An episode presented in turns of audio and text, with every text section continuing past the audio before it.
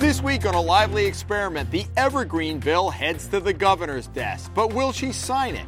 And the general treasurer paints another bleak picture for locally run pensions. A lively experiment is generously underwritten by. For 30 years, A Lively Experiment has been helping us understand the most important issues facing Rhode Islanders. Hi, I'm John Hazen White Jr., and I'm proud to be a sponsor of this great program. Joining us with their insights, political contributor Don Roach, Lee Ann Sennick, National Committee Woman for the Rhode Island Republican Party, and former state representative Mike Marcello. Welcome, everyone. I'm Jim Hummel. It is great to have you with us this week. Some call it the Evergreen Bill, others continuing contract legislation. Whatever the name, it is one step closer to becoming law as the state Senate passed the union backed bill on Wednesday over the howls of local mayors and managers. And the governor says she is leaning towards signing it. So, will it level the negotiating field as proponents propose? Or handcuff management trying to reach an agreement? I guess that's the $64 million question. Did this bill ever come up when you were in the General it, Assembly? It did. It was, I think, when my, my, during my tenure there, we had heard this bill and it had been um, heard and it stalled. And I, let me tell you why it stalled. It stalled because there were more moderates in that chamber than there are now. Who, uh, including people like Joy Hearn and Jared Nunes, uh, rep, rep, from Barrington, a rep from uh, West Warwick, who were really vocally against these type of bills. And there was a group of us, including myself, um, who really worked hard to keep those bills under wraps. And um, right now, I mean, this just really the, the, the, moderate wing of the Democratic Party uh, in the General Assembly is not being heard. We would speak against these bills. We would speak against these bills in committee. We would have conversations with our, with our rank and file members, and um, I think that helped, you know, keep the bills under wraps. And we have, of course, at the time, we had the support of the governor uh, as well, because um, she was at that time not really in favor of the bill. So. People ask me what's changed. Really, the, the, the, the, strong moderate force in that General Assembly is no longer there. Do you understand it's the same arguments that the managers and the mayors had back then? In ter- I mean, Absolutely. what do you think? That, what do you think the practical effects of the bill is going to be? You know, I think it will. I mean, I don't. I don't think it is draconian as people think it will be, but I think it does take a little bit of the bargaining power away from uh, cities and towns because if, if you can't come to an agreement, you just continue the same uh, contract. It's always good to have that little threat. Okay, look, if, if the, the, the, law was used to be this if you are in a distressed community and you came to uh, an impasse in negotiations, then you could unilaterally ch- change the contract. That was the law. And now now it's not. Now, I, I, the other thing that I find amazing is we all talk about the beauty of collective bargaining. Well, they just took this chip off the, you know, either you believe in collective bargaining from day one or you don't. You just can't take chips off the table without kind of giving a rebalance to it. Yeah. Lee Ann? Well, I think that the outrage that you saw from the League of City and Towns, the mayors, and the town administrators across the state is very telling. If these are people who are telling you that they are in charge of their municipalities and this is going to make it more difficult for them to make negotiations and do the things, especially as we're looking at this looming pension crisis, which is probably the, the, the biggest thing our state is facing, this is only going to contribute more and more to that. How, how do we fix what we had if we can't negotiate that? And they're taking that tool away from them. And the governor's response to them to just do their jobs is just totally tone deaf. Um, and I think if she were actually not term limited, she might have a different response to that. Right, because she, when she vetoed the bill, it was two years ago before the election. Yeah, the governor's response is really kind of odd because of you know what she ran on in terms of the pension reform and how this really affects the different cities and towns and how they are so strongly against it.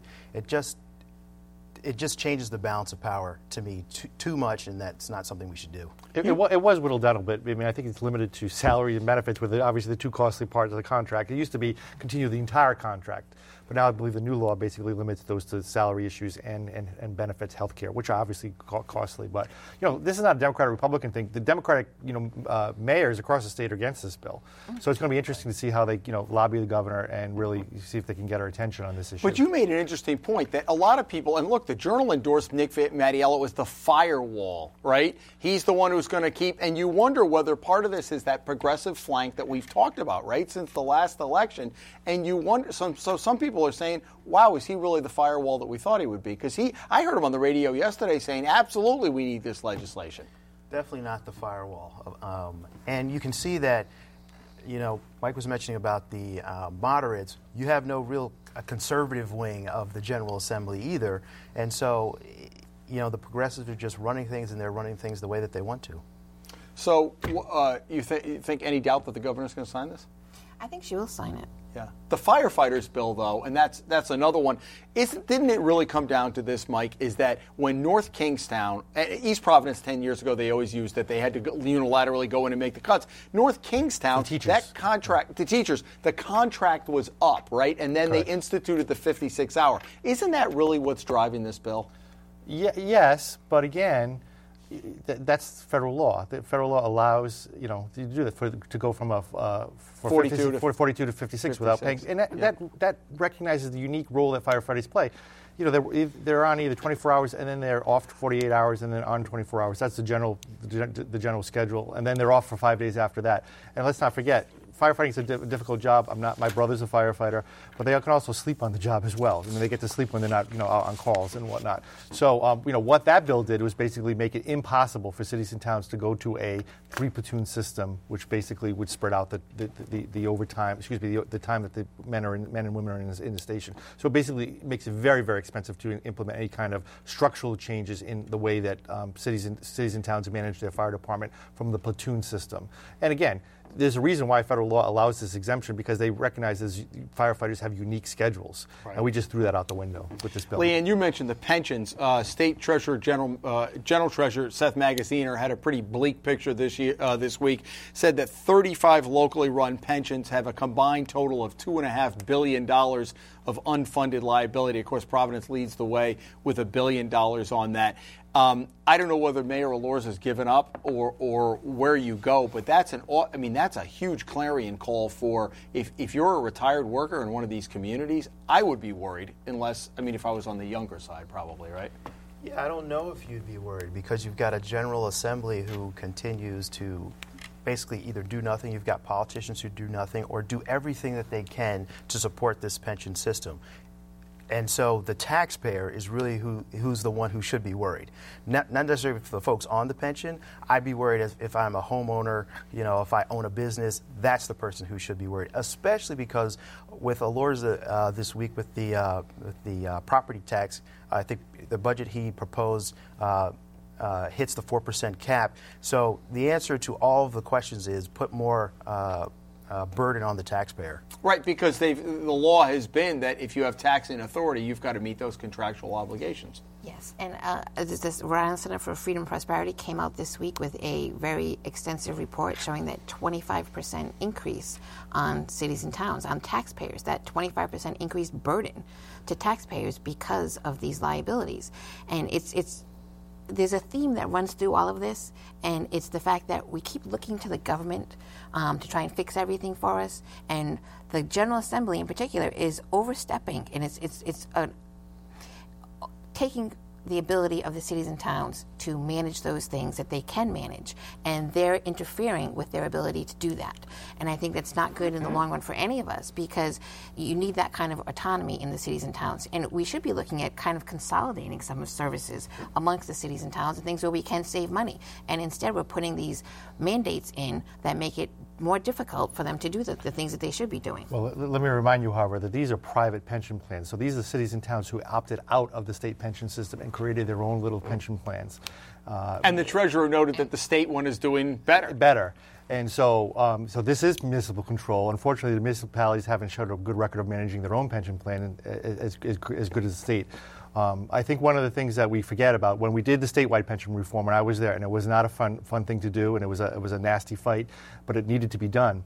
Governor Chafee at the time said, hey, we need to look at the municipal uh, pension plans as well and see if we can shore those up. But we've got resistance from the municipality. Said, you know, this is our little baby. Let's figure it out. And frankly, there was no oxygen in the room to get two things done. It's two major, you know, pension issues like that. But it, it is a problem. Providence is obviously uh, got the biggest problem. But even towns like my town in Scituate, uh, 42% funded.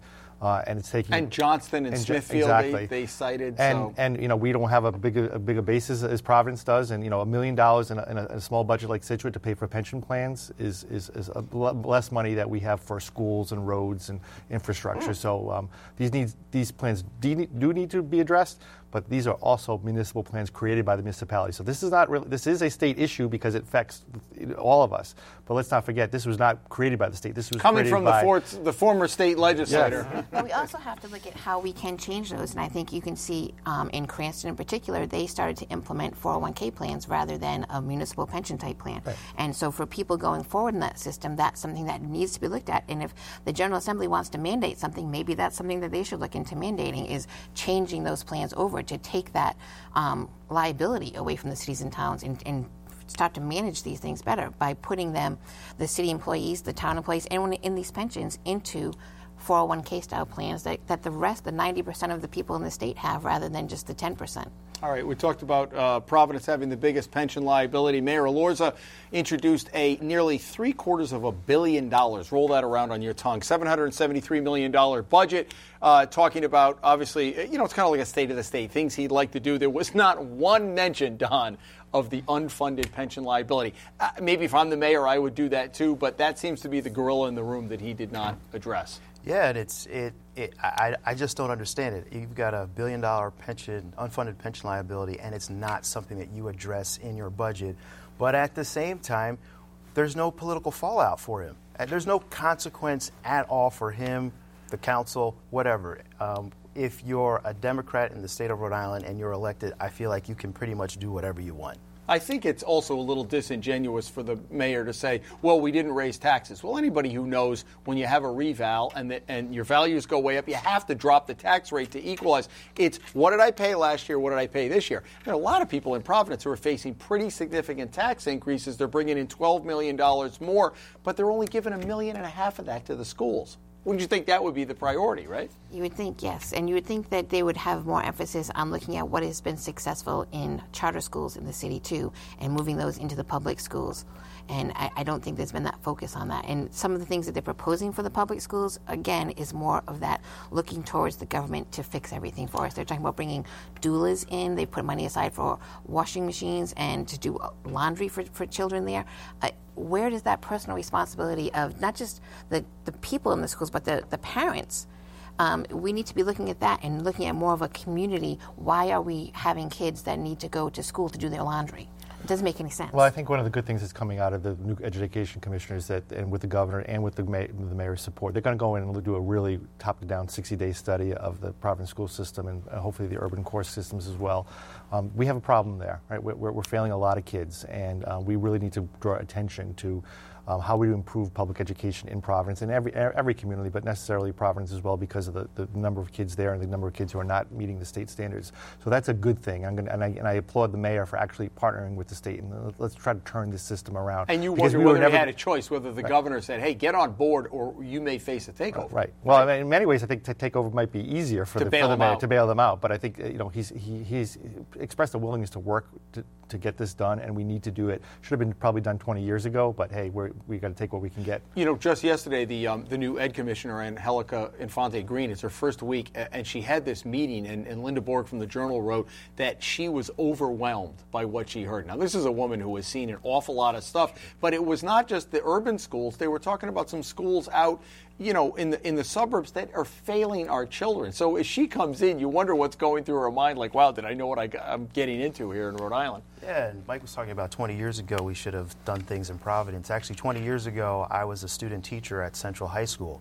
Um, and just watching how the administration of the school treated the children in terms of what they expected of those children at school was just why I didn't go into teaching. Um, but they just had no level of expectation for them to become really anything.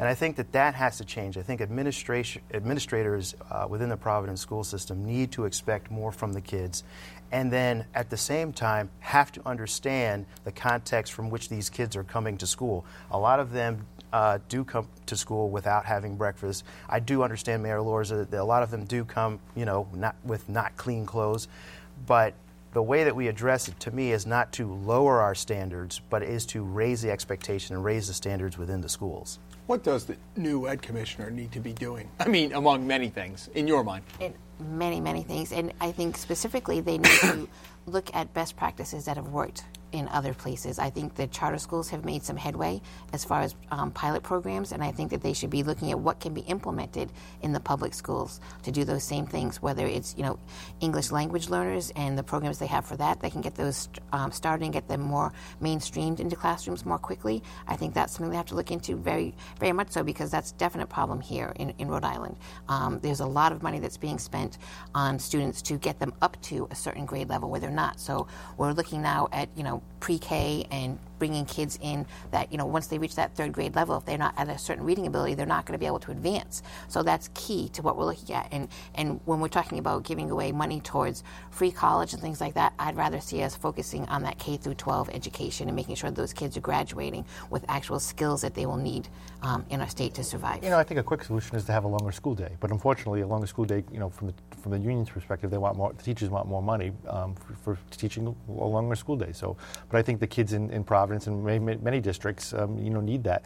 You know, uh, uh, Commissioner Gist got a lot of uh, flack, but she, she said one thing that rang true with me: the, the, the best uh, indicator of a successful student is a successful teacher, and teacher who raises expectations. Good mm. teachers make the big difference.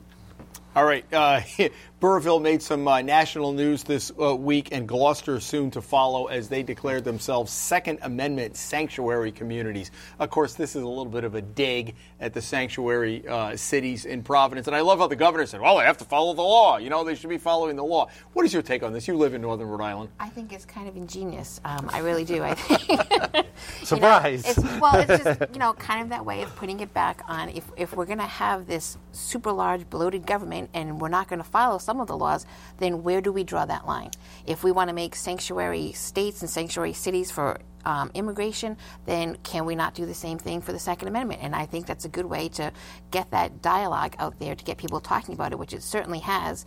And with the bills that are pending in the General Assembly for gun control, I think this is going to wake people up and have them talk about it in a way that is a little bit more genuine. And for the governor to, to sit there and say, you know, oh, we, have got to follow the law, well, then we've got to follow the law all the way through on, on every issue then. Unfortunately, the law says, however, that local law enforcement officials cannot be forced to enforce national immigration laws. That's not the role. The Supreme Court has said that. It's not the role of local, local governments and local law enforcement agents to, to enforce immigration law.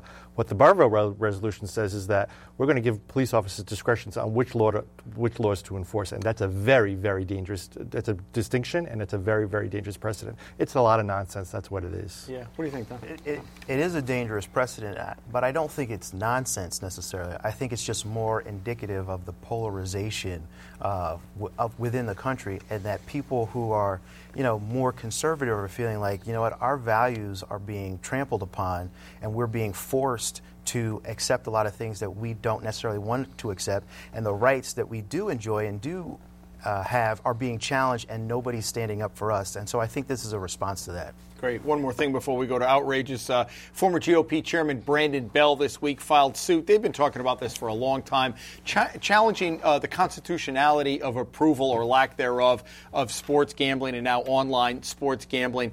Um, Mike, you were in the legislature when all of this kind of went through, and what the argument is, and of course you wear your legal hat too, is that when they um, approved uh, class gaming all those years ago that this fit under it. Well, at that time, sports gambling was illegal, illegal. Right, right, in the Supreme right, Court. So, I, so wear your legislators' hat and your lawyer's hat, and they're not saying they're against sports gambling. It's like follow the rules in the process. I think you know. I think they have a colorable claim. Um, I think it's very. It's a very interesting legal argument. I do agree that when that was passed, obviously we couldn't have conce- conceived that this was going to be sports betting because sports betting was illegal. So for now to say that you know, five years later, uh, that you know the voters intended to include that. You know, that's a very good argument. Um, I don't know where it's going to go, um, but I think it's a colorful argument. I don't know if these individuals uh, have standing to bring this suit. I'm not really sure how the courts are going to handle it, but I think it's a very, very interesting argument. And you know, what the, the bigger problem is is that our over reliance on gambling revenues to run our state. Mm. Um, and you know, I have always said, and I have a, a mixed records on voting for expansion and not expansion of gambling.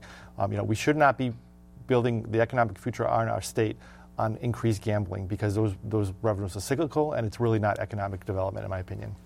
Sounding more like you today. I know. she's rubbing off on you. You're going to be a Republican before you know. no, I don't think that'll happen. But anyway, Well, I think that it's it goes beyond the issue of gambling and just goes to good government. Um, the fact that we didn't put this to the through the proper process, and I'm glad that someone is speaking up for that because that process is there for a reason. And and if we're talking about you know a, a, dangerous precedent being set with the sanctuary bills for cities, and this is another dangerous precedent that is set. That if we're not following the proper procedure, if the people in the General Assembly are not going to put things out to people to vote on and have their opinion brought in, then we shouldn't be doing that. So I'm glad that someone is speaking up for it. Isn't the irony that 20 years ago, in the mid 90s, when they voted down all casinos and Linc Almond and everybody was, and now I think if they put it on the ballot, everybody would be kind of like ho hum, right? Yeah. It's not that the issue wouldn't pass.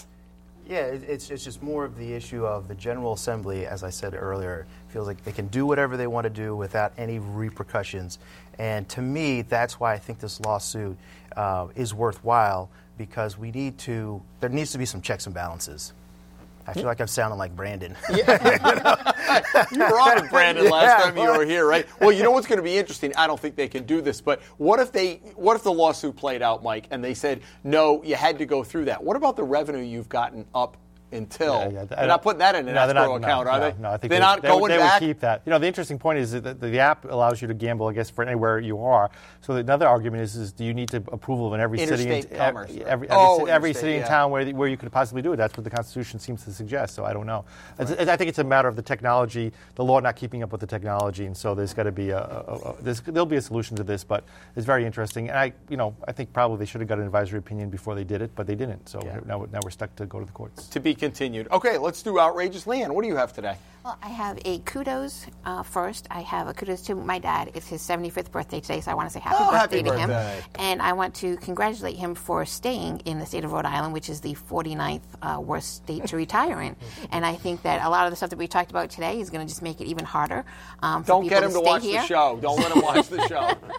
But you know, those people who are sticking it out here, we appreciate them. And my outrage is another bad bill, um, which fortunately yesterday was held for further study, but who knows when it's going to rear its uh, head again? And that is to fine restaurants and bars for giving uh, patrons plastic straws unless they've asked for them. Oh my goodness! And it's just it's, it's just another bad government outreach. Um, how do we enforce something like that? Uh, are we going to have straw police? You know, I mean, and in not saying that we don't want to help the environment, that maybe it is a good thing to switch over, but let the, the free market take care of that. Let, let people be innovative and have different ways of doing that. We don't need that legislated for us. We don't need everything in our lives legislated, including the straws that we drink out of. Okay. Mike, what do you have?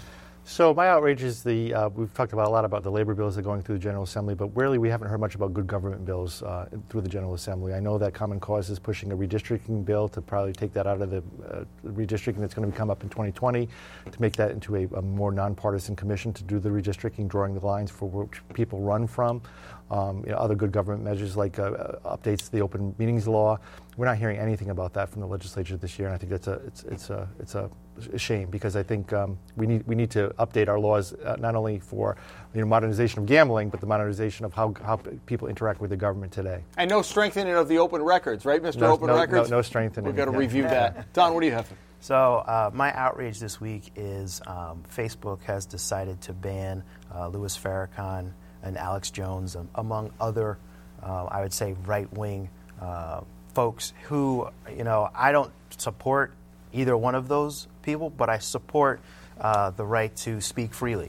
And you have in the in the kind of like the cultural parlance today, everyone talking about Trump and his you know rants against the media as being a threat to to like free press. Um, but to me, there is a threat to conservative ideas again, not necessarily things that I personally agree with, but we've got to be able to support free speech, whatever form that takes. And I feel like what we're saying is we support liberal free speech, but we do not support conservative free speech, and that's my that's my outrage. All right. Uh, nationally, Joe Biden announced last week, actually just as uh, the day we were uh, taping, and uh, now he looks like a pretty commanding lead in the polls. Of course, this is May of 2019.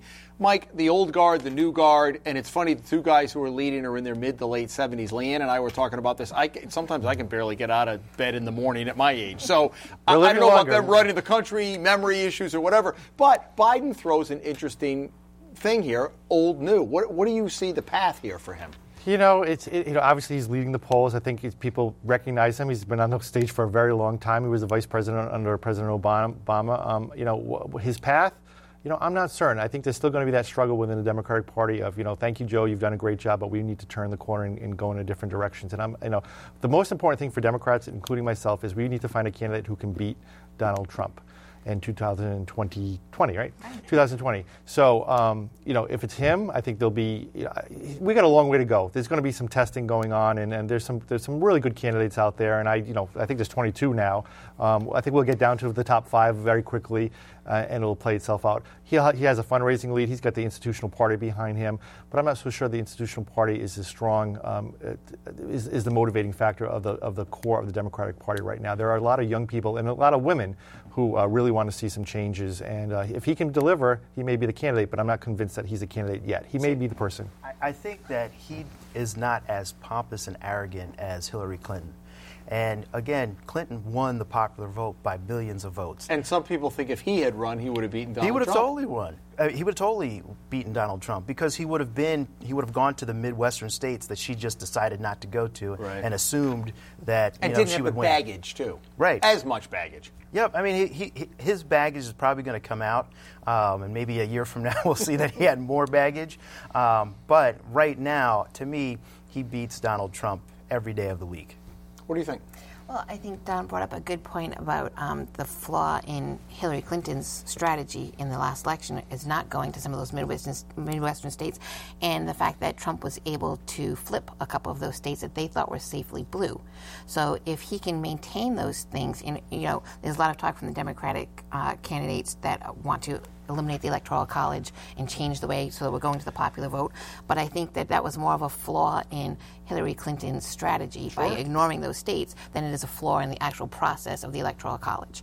Um, but that being said, I think that you're going to see a lot of movement in the Democrat Party more to the left, as there's 22 candidates, and they're kind of now just who is going to be more progressive, who is going to move us more towards. But you have to do that for the primary. You have to do that for the primary. And, and it's going to make it very difficult in a general election because the, the majority of people in the country are more moderate. So I think that it's going to make it more difficult when they have some of these like ideas that to conservatives in particular seem just so outlandish that it's going to be difficult for them to win widespread support. And I think that's what we have to look at is what is going to resonate with the with the country. And if the economy stays good, it's going to be very, very difficult for any of these candidates to beat the incumbent president because of that. You know, I'm part of the diversity of the Democratic Party. We have more women running, more people of color running. Uh, we have a gay uh, person running. Um, you know, I think this is, you know, it's more reflective of what the what the country looks like, in my opinion. So I think it's healthy for the Democratic Party to have this debate. Where it ends up, we don't know. Um, we'll have a we'll have a primary process like everyone else. Um, but I think it's a healthy thing, and it's going to energize the base and help probably raise money and get people motivated. This is an election, I, and I, I, Joe Biden, great. This is an election for for the future, and I think Joe Biden hit it right on the head when he when he criticized the president for his his response to, to, Charlottesville, and I think it was a very good message. And I think a lot of people, whether you're Republican or Democrat, resonate the fact that we are all Americans together, and there is no uh, should be no sanction for any type of extreme, extremism in this country, whether you're, you're Muslim or Jewish or whatever. Uh, it, it, it, just cannot happen. And, and there's, there's an element that are, you know, that are, are, are feeding on this, this, this uh, angst that I believe is coming from the president. All right, that is all the time we have. Thank you for joining us, Don and Lee Ann and Mike. Good to see you Thank again, you. and uh, good to see you. We hope you join us back here next week as a lively experiment continues. Have a great week, everybody.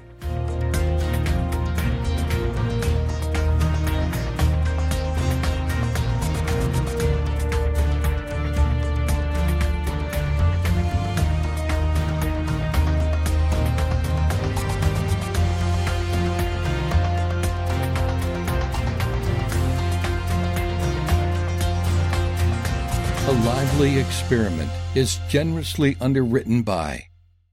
For 30 years, A Lively Experiment has been helping us understand the most important issues facing Rhode Islanders. Hi, I'm John Hazen White Jr., and I'm proud to be a sponsor of this great program.